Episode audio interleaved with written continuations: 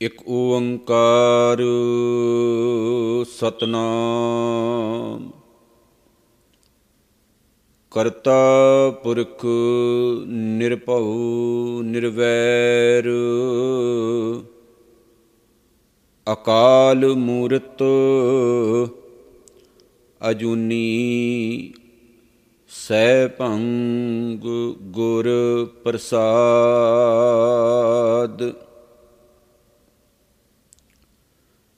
ਆਸਾ ਮਹਿਲਾ ਪਹਿਲਾ ਵਾਰ ਸ਼ਲੋਕਾਂ ਨਾਲ ਸ਼ਲੋਕ ਭੀ ਮਹਿਲੇ ਪਹਿਲੇ ਕੇ ਲਿਖੇ, ਟੁੰਡੇ ਅਸ ਰਾਜੈ ਕੀ ਧੁਨੀ। ਸ਼ਲੋਕ ਮਹਿਲਾ ਪਹਿਲਾ, ਬਲਿਹਾਰੀ ਗੁਰ ਆਪਣੇ ਦਿਓ ਹਾੜੀ ਸਦਵਾਰ। ਜਿਨ ਮਾਨਸ ਤੇ ਦੇਵਤੇ ਕੀਏ ਕਰਤ ਨ ਲਾਗੀ ਵਾਰ। ਮਹਿਲਾ ਦੂਜਾ ਜੇ ਸੋ ਚੰਦਾ ਉਗਵੇ ਸੂਰਜ ਚੜੇ ਹਜ਼ਾਰ, ਏਤੇ ਚਾਨਣ ਹੁੰਦਿਆਂ ਗੁਰ ਬਿਨ ਘੋਰ ਅੰਧਾਰ। ਮਹਿਲਾ ਪਹਿਲਾ, ਨਾਨਕ ਗੁਰੂ ਨ ਚੇਤਨੀ ਮਨ ਆਪਣੇ ਸੁਚੇਤ। ਛੁੱਟੇ ਤਿਲ ਬੁਆੜ ਜਿਉ ਸੁnye ਅੰਦਰ ਖੇਤ। ਖੇਤੈ ਅੰਦਰ ਛੁੱਟਿਆਂ, ਕਹੋ ਨਾਨਕ ਸੋ ਨਾ।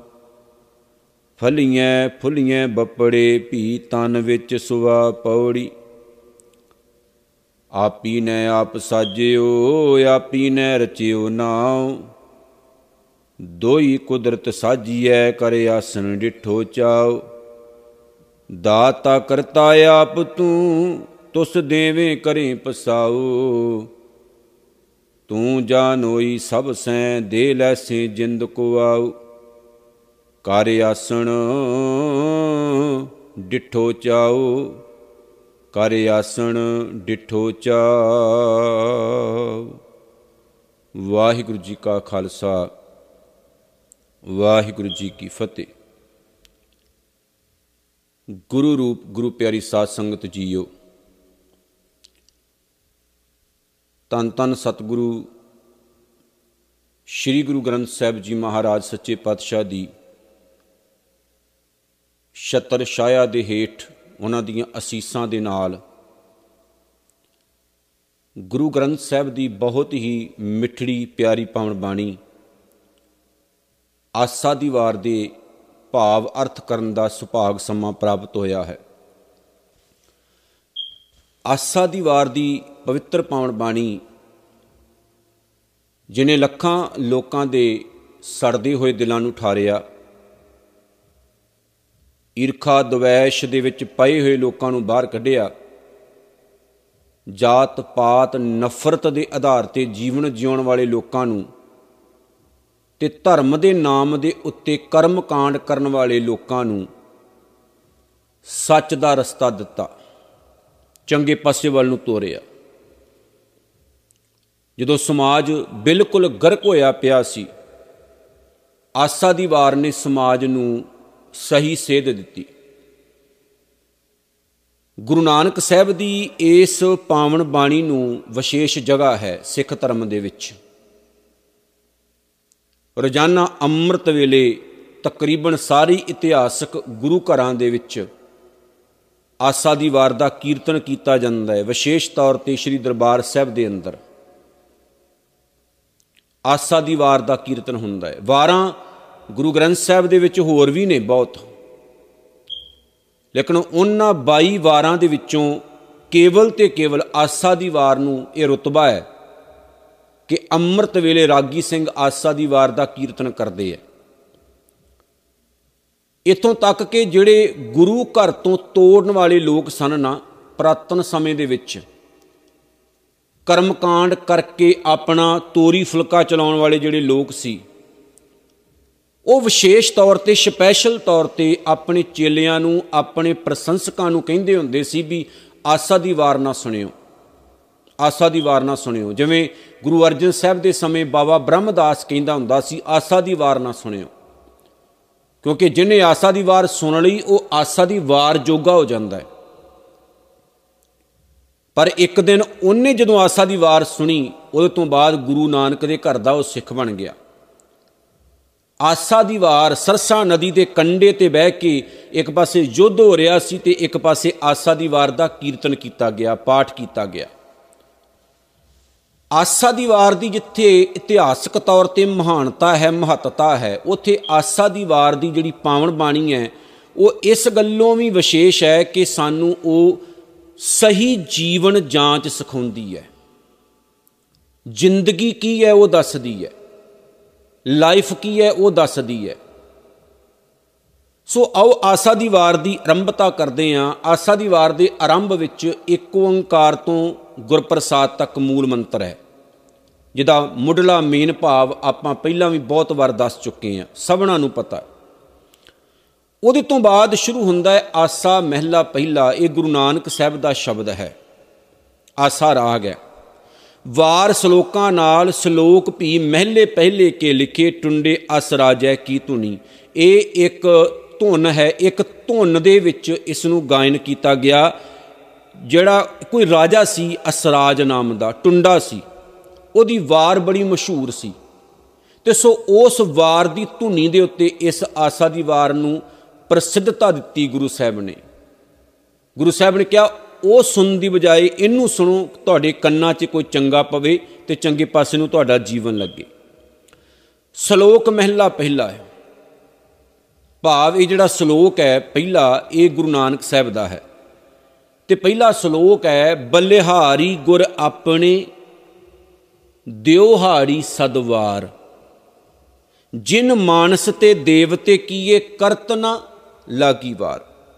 ਹੁਣ ਧਿਆਨ ਨਾਲ ਸੁਣਨ ਵਾਲੀ ਗੱਲ ਹੈ, ਬਲਿਹਾਰੀ ਗੁਰ ਆਪਣੇ, ਪ੍ਰੋਫੈਸਰ ਸਾਹਿਬ ਸੰਘਣਾ ਨੇ ਟੂਕ ਮਾਤਰ ਅਰਥ ਕੀਤੇ ਹੈ ਕਿ ਮੈਂ ਆਪਣੇ ਗੁਰੂ ਤੋਂ ਇੱਕ ਦਿਨ ਵਿੱਚ 100 ਵਾਰ ਸਦਕੇ ਜਾਣਾ ਬਲਿਹਾਰ ਜਾਣਾ ਜਿੱਦਾਂ ਮਾਂ ਆਪਣੇ ਬੱਚੇ ਨੂੰ ਕਹਿੰਦੀ ਹੈ, ਮੈਂ ਤੇ ਤੂੰ ਸਦਕੇ, ਮੈਂ ਤੇ ਤੂੰ ਬਲਿਹਾਰ।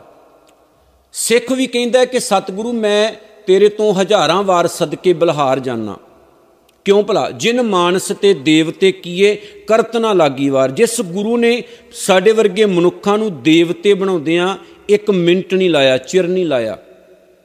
ਦੇਵਤੇ, ਕੀ ਦੇਵਤੇ? ਇੰਦਰ ਦੇਵਤਾ? ਉਹ ਜਿ ਬਣਾਇਆ। ਅਗਨ ਦੇਵਤਾ ਬਣਾਇਆ ਜਾਂ ਵਿਸ਼ਨੂੰ ਦੇਵਤਾ ਬਣਾਇਆ ਜਾਂ ਬ੍ਰਹਮਾ ਵਰਗੇ ਬਣਾਏ। ਨਹੀਂ। ਇਹ ਉਹਨਾਂ ਦੇਵਤਿਆਂ ਦੀ ਗੱਲ, ਦੇਵਤੇ ਦਾ ਮਤਲਬ ਹੈ ਚਾਨਣ ਹੋ ਜਾਣਾ ਲਾਈਫ ਦੇ ਵਿੱਚ, ਪ੍ਰਕਾਸ਼ ਰੂਪ ਹੋਣਾ। ਜਿਸ ਗੁਰੂ ਨੇ ਆਮ ਮਨੁੱਖਾਂ ਨੂੰ, ਆਮ ਜੇ ਬੰਦਿਆਂ ਨੂੰ ਉੱਚੇ ਬਣਾਤਾ, ਬੜੇ ਵੱਡੇ ਬਣਾ ਦਿੱਤਾ। ਜਿਸ ਗੁਰੂ ਨੇ ਆਮ ਜੇ ਇਨਸਾਨ ਦੇ ਅੰਦਰ ਆਪਣੇ ਸਿਧਾਂਤਾਂ ਦੀ ਰੌਸ਼ਨੀ ਪਾ ਕੇ ਆਪਣੇ ਨਾਮ ਦੀ ਗੱਲ ਪਾ ਕੇ, ਆਪਣੀ ਵਿਚਾਰਧਾਰਾ ਪਾ ਕੇ ਉਹਦੀ ਲਾਈਫ ਬਦਲ ਦਿੱਤੀ, ਜ਼ਿੰਦਗੀ ਬਦਲ ਦਿੱਤੀ। ਮੈਂ ਉਸ ਗੁਰੂ ਤੋਂ ਬਲਹਾਰ ਆ ਕਿਹੜੇ ਤੋਂ? ਜਿਨੇ ਲਾਈਫ ਚੇਂਜ ਕਰ ਦਿੱਤੀ ਜਿਨੇ ਲਾਈਫ ਬਦਲ ਦਿੱਤੀ ਜਿਨੇ ਜ਼ਿੰਦਗੀ ਬਦਲ ਦਿੱਤੀ। ਮੈਂ ਉਸ ਗੁਰੂ ਤੋਂ ਸਦਕੇ ਹੁਣ ਤੁਸੀਂ ਕਹੋਗੇ ਘੁੰਮ ਘੁਮਾ ਕੇ ਫਿਰ ਉੱਥੇ ਮੈਂ ਆਉਣਾ ਦੇਖੋ, ਸੱਜਣ ਠੱਗ ਨੇ ਇੱਕ ਵਾਰ ਸੁਣਿਆ ਸ਼ਬਦ ਗੁਰੂ ਵਾਲਾ ਬਣ ਗਿਆ। ਭੂਮੀਏ ਚੋਰ ਨੇ ਇੱਕ ਵਾਰ ਸੁਣਿਆ ਗੁਰੂ ਵਾਲਾ ਬਣ ਗਿਆ। ਕੌਡੇ ਰਾਖਸ਼ ਨੇ ਇੱਕ ਵਾਰੀ ਸੁਣਿਆ ਗੁਰੂ ਵਾਲਾ ਬਣ ਗਿਆ। ਗੁਰੂ ਦੇ ਰਸਤੇ ਉੱਤੇ ਤੁਰ ਪਿਆ ਭਾਈ ਮਨਸੁਖ ਨੇ ਸੰਗਤ ਕੀਤੀ, ਇੱਕ ਵਾਰ ਗੁਰੂ ਵਾਲਾ ਬਣ ਗਿਆ। ਭਾਈ ਮੰਝ ਨੇ ਸ਼ਬਦ ਸੁਣਿਆ, ਇੱਕ ਵਾਰੀ ਗੁਰੂ ਵਾਲੇ ਬਣ ਗਏ। ਅਸੀਂ ਹਜ਼ਾਰਾਂ ਵਾਰ ਸ਼ਬਦ ਸੁਣਦੇ ਆਂ ਹਜ਼ਾਰਾਂ ਵਾਰ ਬਾਣੀ ਪੜ੍ਹਦੇ ਆਂ ਪਰ ਗੁਰੂ ਵਾਲੇ ਅੰਦਰੋਂ ਦਿਲ ਤੋਂ ਅਸੀਂ ਨਹੀਂ ਬਣਦੇ ਆਂ ਸਾਡੀ ਦੌੜ ਇਹ ਲੱਗੀ ਹੈ, ਦੂਜੇ ਨੂੰ ਸੁਧਾਰਨਾ। ਸਾਡੀ ਇਹ ਦੌੜ ਨਹੀਂ ਹੈ ਕਿ ਖੁਦ ਨੂੰ ਸੁਧਾਰੀਏ, ਖੁਦ ਨੂੰ ਚੇਂਜ ਕਰੀਏ, ਖੁਦ ਨੂੰ ਬਦਲੀਏ। ਚਾਨਣ ਬਾਹਰੋਂ ਹੁੰਦਾ ਹੈ, ਚੰਗਾ ਲੱਗਦਾ ਹੈ, ਕਮਰੇ ਵਿੱਚ ਰੌਸ਼ਨੀ ਚੰਗੀ ਲੱਗਦੀ ਹੈ। ਇਦਾਂ ਹੀ ਗੁਰੂ ਨੂੰ ਤੁਹਾਡੇ ਅੰਦਰ ਰੌਸ਼ਨੀ ਚੰਗੀ ਲੱਗਦੀ ਹੈ। ਗੁਰੂ ਇਹ ਚਾਹੁੰਦਾ ਹੈ ਕਿ ਤੁਹਾਡੇ ਅੰਦਰ ਵੀ ਚਾਨਣ ਹੋਵੇ, ਤੁਹਾਡੇ ਅੰਦਰ ਵੀ ਰੌਸ਼ਨੀ ਹੋਵੇ। ਪਰ ਅੰਦਰ ਆਪਾਂ ਚਾਨਣ ਨਹੀਂ ਨਹੀਂ ਕਰਦੇ ਆ ਚਾਨਣ ਕਿਦਾਂ ਹੁੰਦਾ ਜੀ? ਦੀਵਾ, ਬਲੇ, ਅੰਧੇਰਾ ਜਾਏ, ਬੇਦ, ਪਾਠ, ਮਤ, ਪਾਪਾਂ ਖਾਏ, ਉਗਵੈ, ਸੂਰ ਨਾ ਜਾਪੈ, ਚੰਦ, ਤੇ ਜਿਹ ਗਿਆਨ, ਪ੍ਰਗਾਸ, ਅਗਿਆਨ, ਮਿਟੰਤ। ਗਿਆਨ ਦੇ ਨਾਲ ਚਾਨਣ ਹੁੰਦਾ। ਤੇ ਗਿਆਨ ਕਿਤੇ ਕੋਲ ਗੁਰੂ ਦੇ ਕੋਲ। ਤੇ ਗੁਰੂ ਕੌਣ ਹੈ? ਗੁਰੂ ਗ੍ਰੰਥ ਸਾਹਿਬ, ਸੱਚੇ ਪਾਤਸ਼ਾਹ। ਜਿਹੜਾ ਇਹਦੇ ਰਸਤੇ ਉੱਤੇ ਤੁਰੇਗਾ, ਜੀਵਨ ਉਹਦਾ ਬਦਲਣਾ। ਕਿੰਨੇ ਕੁ ਜੀਵਨ ਬਦਲੇ ਆਸਾ ਦੀ ਵਾਰ ਦਾ ਪਾਠ ਸੁਣਨ ਵਾਲਿਆਂ ਦੇ ਹੁਣ ਤੱਕ? ਕਿੰਨੇ ਕੁ ਜੀਵਨ ਬਦਲੇ ਆਸਾ ਦੀ ਵਾਰ ਦਾ ਕੀਰਤਨ ਸੁਣਨ ਵਾਲਿਆਂ ਦੇ ਹੁਣ ਤੱਕ? ਕਿਉਂਕਿ ਉੱਥੇ ਕੇਵਲ ਇਹ ਵਹਿਮ ਹੈ ਕਿ ਇਹ ਬਾਣੀ ਪੜਨ ਦੇ ਨਾਲ ਕਲੇਸ਼ ਦੂਰ ਹੋਣਗੇ। ਇਹ ਬਾਣੀ ਪੜਨ ਦੇ ਨਾਲ ਜ਼ਿੰਦਗੀ ਬਦਲੇਗੀ, ਐਸਾ ਨਹੀਂ ਕੋਈ ਕਹਿੰਦਾ। ਇਹ ਪਾਠ ਕਰਨ ਨਾਲ ਬੁਖਾਰ ਉਤਰੇਗਾ ਆ ਪਾਠ ਕਰਨ ਨਾਲ ਨੌਕਰੀ ਮਿਲੇਗੀ ਆ ਪਾਠ ਕਰਨ ਨਾਲ ਵਿਦੇਸ਼ ਦੀ ਯਾਤਰਾ ਮਿਲੇਗੀ। ਆਸਾ ਦੀ ਵਾਰ ਦਾ ਪਾਠ ਕਰਨ ਨਾਲ ਇੱਛਾਵਾਂ ਪੂਰੀਆਂ ਹੋਣਗੀਆਂ। ਇਹ ਬਾਣੀ ਇੱਛਾਵਾਂ ਪੂਰੀਆਂ ਕਰਨ ਲਈ ਨਹੀਂ ਹੈ। ਇੱਛਾਵਾਂ ਪੂਰੀਆਂ ਤੇ ਵੈਸੇ ਹੋ ਜਾਣੀਆਂ। ਮੈਂ ਦਿਨ ਦੇ ਵਿੱਚ ਚਾਹਾਂ ਤੇ 500 ਡਾਲਰ ਕਮਾ ਲਵਾਂ। ਭਾਵੇਂ ਰੋਜ਼ਾਨਾ ਹੀ ਫੋਨ ਲੈ ਲਵਾਂ, ਰੋਜ਼ਾਨਾ ਹੀ ਫੋਨ ਲੈ ਲਵਾਂ। ਇੱਛਾ ਜੋ ਮੇਰੀ ਇੱਛਾ ਮੈਂ ਪੂਰੀ ਹੋ ਜਾਵੇਗੀ ਮੇਰੀ। ਇੱਛਾਵਾਂ ਬੜੀਆਂ ਛੋਟੀਆਂ-ਛੋਟੀਆਂ ਚੀਜ਼ਾਂ ਨੇ। ਗੁਰਬਾਣੀ ਨੂੰ ਉਹਦੇ ਨਾਲ ਨਾ ਤੋਲੋ। ਪਿਆਸਾ ਦੀ ਵਾਰ ਦਾ ਪਾਠ ਕਰਨ ਨਾਲ ਇੱਛਾ ਪੂਰੀ ਹੋਣੀ। ਸੁਖਮਨੀ ਸਾਹਿਬ ਦਾ ਪਾਠ ਕਰਨ ਨਾਲ ਸੁੱਖ ਮਿਲਣਾ ਲਾਈਫ ਦੇ ਵਿੱਚ। ਦੁੱਖ ਭੰਜਨੀ, ਸਾਹਿਬ ਦਾ ਗੁਟਕੇ ਦਾ ਪਾਠ ਕਰਨ ਨਾਲ ਦੁੱਖ ਦੂਰ ਹੋ ਜਾਣੇ ਆ ਸਾਰੇ। ਅਸਲ 'ਚ ਗੱਲ ਤਾਂ ਇਹ ਹੈ ਕਿ ਇਹਨੇ ਪ੍ਰਕਾਸ਼ ਕਰਨਾ, ਪ੍ਰਕਾਸ਼, ਅੰਦਰ ਚਾਨਣ ਕਰਨਾ। ਉਸ ਚਾਨਣ ਨੇ ਪਤਾ ਨਹੀਂ ਕਿੰਨੇ ਹੋਰ ਲੋਕਾਂ ਨੂੰ ਗੁਰੂ ਨਾਲ ਜੋੜ ਦੇਣਾ। ਪਰ ਉਹ ਇਹ ਵਹਿਮ ਪਾਇਆ, ਭੁਲੇਖਾ ਪਾਇਆ ਪਿਆਸਾ ਦੀ ਵਾਰ ਇਸ਼ਾਵਾਂ ਪੂਰੀਆਂ ਕਰਦੀ ਹੈ। ਹੁਣ ਮੈਂ ਇਹ ਕਹਿ ਦਵਾਂ, ਕਰਦੀ ਵੀ ਹੈ। ਕਿਦਾਂ ਕਰਦੀ ਹੈ? ਜਦੋਂ ਇਨਸਾਨ ਇਹਦੇ ਦਿੱਤੇ ਰਸਤੇ ਉੱਤੇ ਤੁਰਦਾ ਇੱਛਾ ਰਹਿੰਦੀ ਨਹੀਂ ਕੋਈ। ਇੱਛਾ ਪੂਰਕ ਸਰਬ ਸੁਖ ਦਾਤਾ ਹਰ ਜਾਂ ਕੈ ਵਸ ਹੈ ਕਾਮ ਧੇਨਾ। ਜਿਹਦੇ ਵਸ ਦੇ ਵਿੱਚ ਸਾਰਾ ਕੁਝ ਹੈ, ਇੱਛਾਵਾਂ ਸਾਰੀਆਂ ਨੇ, ਆਸਾ ਦੀ ਵਾਰ ਤੁਹਾਨੂੰ ਉਹਦੇ ਨਾਲ ਜੋੜਦੀ ਹੈ। ਜਦੋਂ ਤੁਸੀਂ ਉਹਦੇ ਨਾਲ ਕਨੈਕਟ ਹੋ ਜਾਂਦੇ ਹੋ, ਕਿਹੜੀਆਂ ਇੱਛਾਵਾਂ ਰਹਿ ਜਾਂਦੀਆਂ ਨੇ? ਛੋਟੀਆਂ ਛੋਟੀਆਂ ਖਤਮ ਹੋ ਜਾਂਦੀਆਂ। ਫਿਰ ਬੰਦੇ ਦੀਆਂ ਨਿੱਕੀਆਂ ਨਿੱਕੀਆਂ ਮੰਗਾਂ ਨਹੀਂ ਰਹਿੰਦੀਆਂ ਨੇ, ਖਤਮ ਹੋ ਜਾਂਦੀਆਂ ਨੇ ਸਾਰੀਆਂ ਮੰਗਾਂ। ਸੋ ਮੈਂ ਸਦਕੇ ਕਿਹਦੇ ਤੋਂ ਆ? ਉਸ ਗੁਰੂ ਤੋਂ, ਜਿਨੇ ਮੈਨੂੰ ਆਮ ਜੇ ਬੰਦੇ ਨੂੰ ਦੇਵਤਾ ਬਣਾਇਆ। ਆਮ ਜੇ ਇਨਸਾਨ ਨੂੰ ਉੱਚਾ ਕਰ ਦਿੱਤਾ। ਮੈਂ ਬੜਾ ਆਮ ਜਿਹਾ ਸੀ, ਮੇਰੇ 'ਚ ਕੁਝ ਵੀ ਨਹੀਂ ਸੀ ਖਾਸ। ਪਰ ਗੁਰੂ ਦੇ ਕੋਲ ਮੈਂ ਜਦੋਂ ਬੈਠਾ ਤਾਂ ਗੁਰੂ ਨੇ ਮੈਨੂੰ ਬੜਾ ਉੱਚਾ ਕੀਤਾ। ਗੁਰੂ ਨੇ ਮੈਨੂੰ ਬੜਾ ਮਹਾਨ ਬਣਾਤਾ, ਗੁਰੂ ਨੇ ਮੈਨੂੰ ਮਹਾਨਤਾ ਦਿੱਤੀ।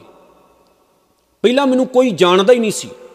ਪਰ ਜਦੋਂ ਮੈਂ ਗੁਰੂ ਵਾਲਾ ਹੋ ਗਿਆ, ਗੁਰੂ ਦੇ ਰਸਤੇ ਉੱਤੇ ਤੁਰਿਆ ਤੇ ਲੋਕ ਸਾਰੇ ਮੈਨੂੰ ਜਾਣਨ ਲੱਗ ਪਏ। ਚੰਗਾ ਵੀ ਕਹਿਣ ਲੱਗ ਪਏ, ਕਿਉਂਕਿ ਇਹ ਗੁਰੂ ਦੀ ਬਾਣੀ ਦਾ ਪ੍ਰਤਾਪ ਹੈ।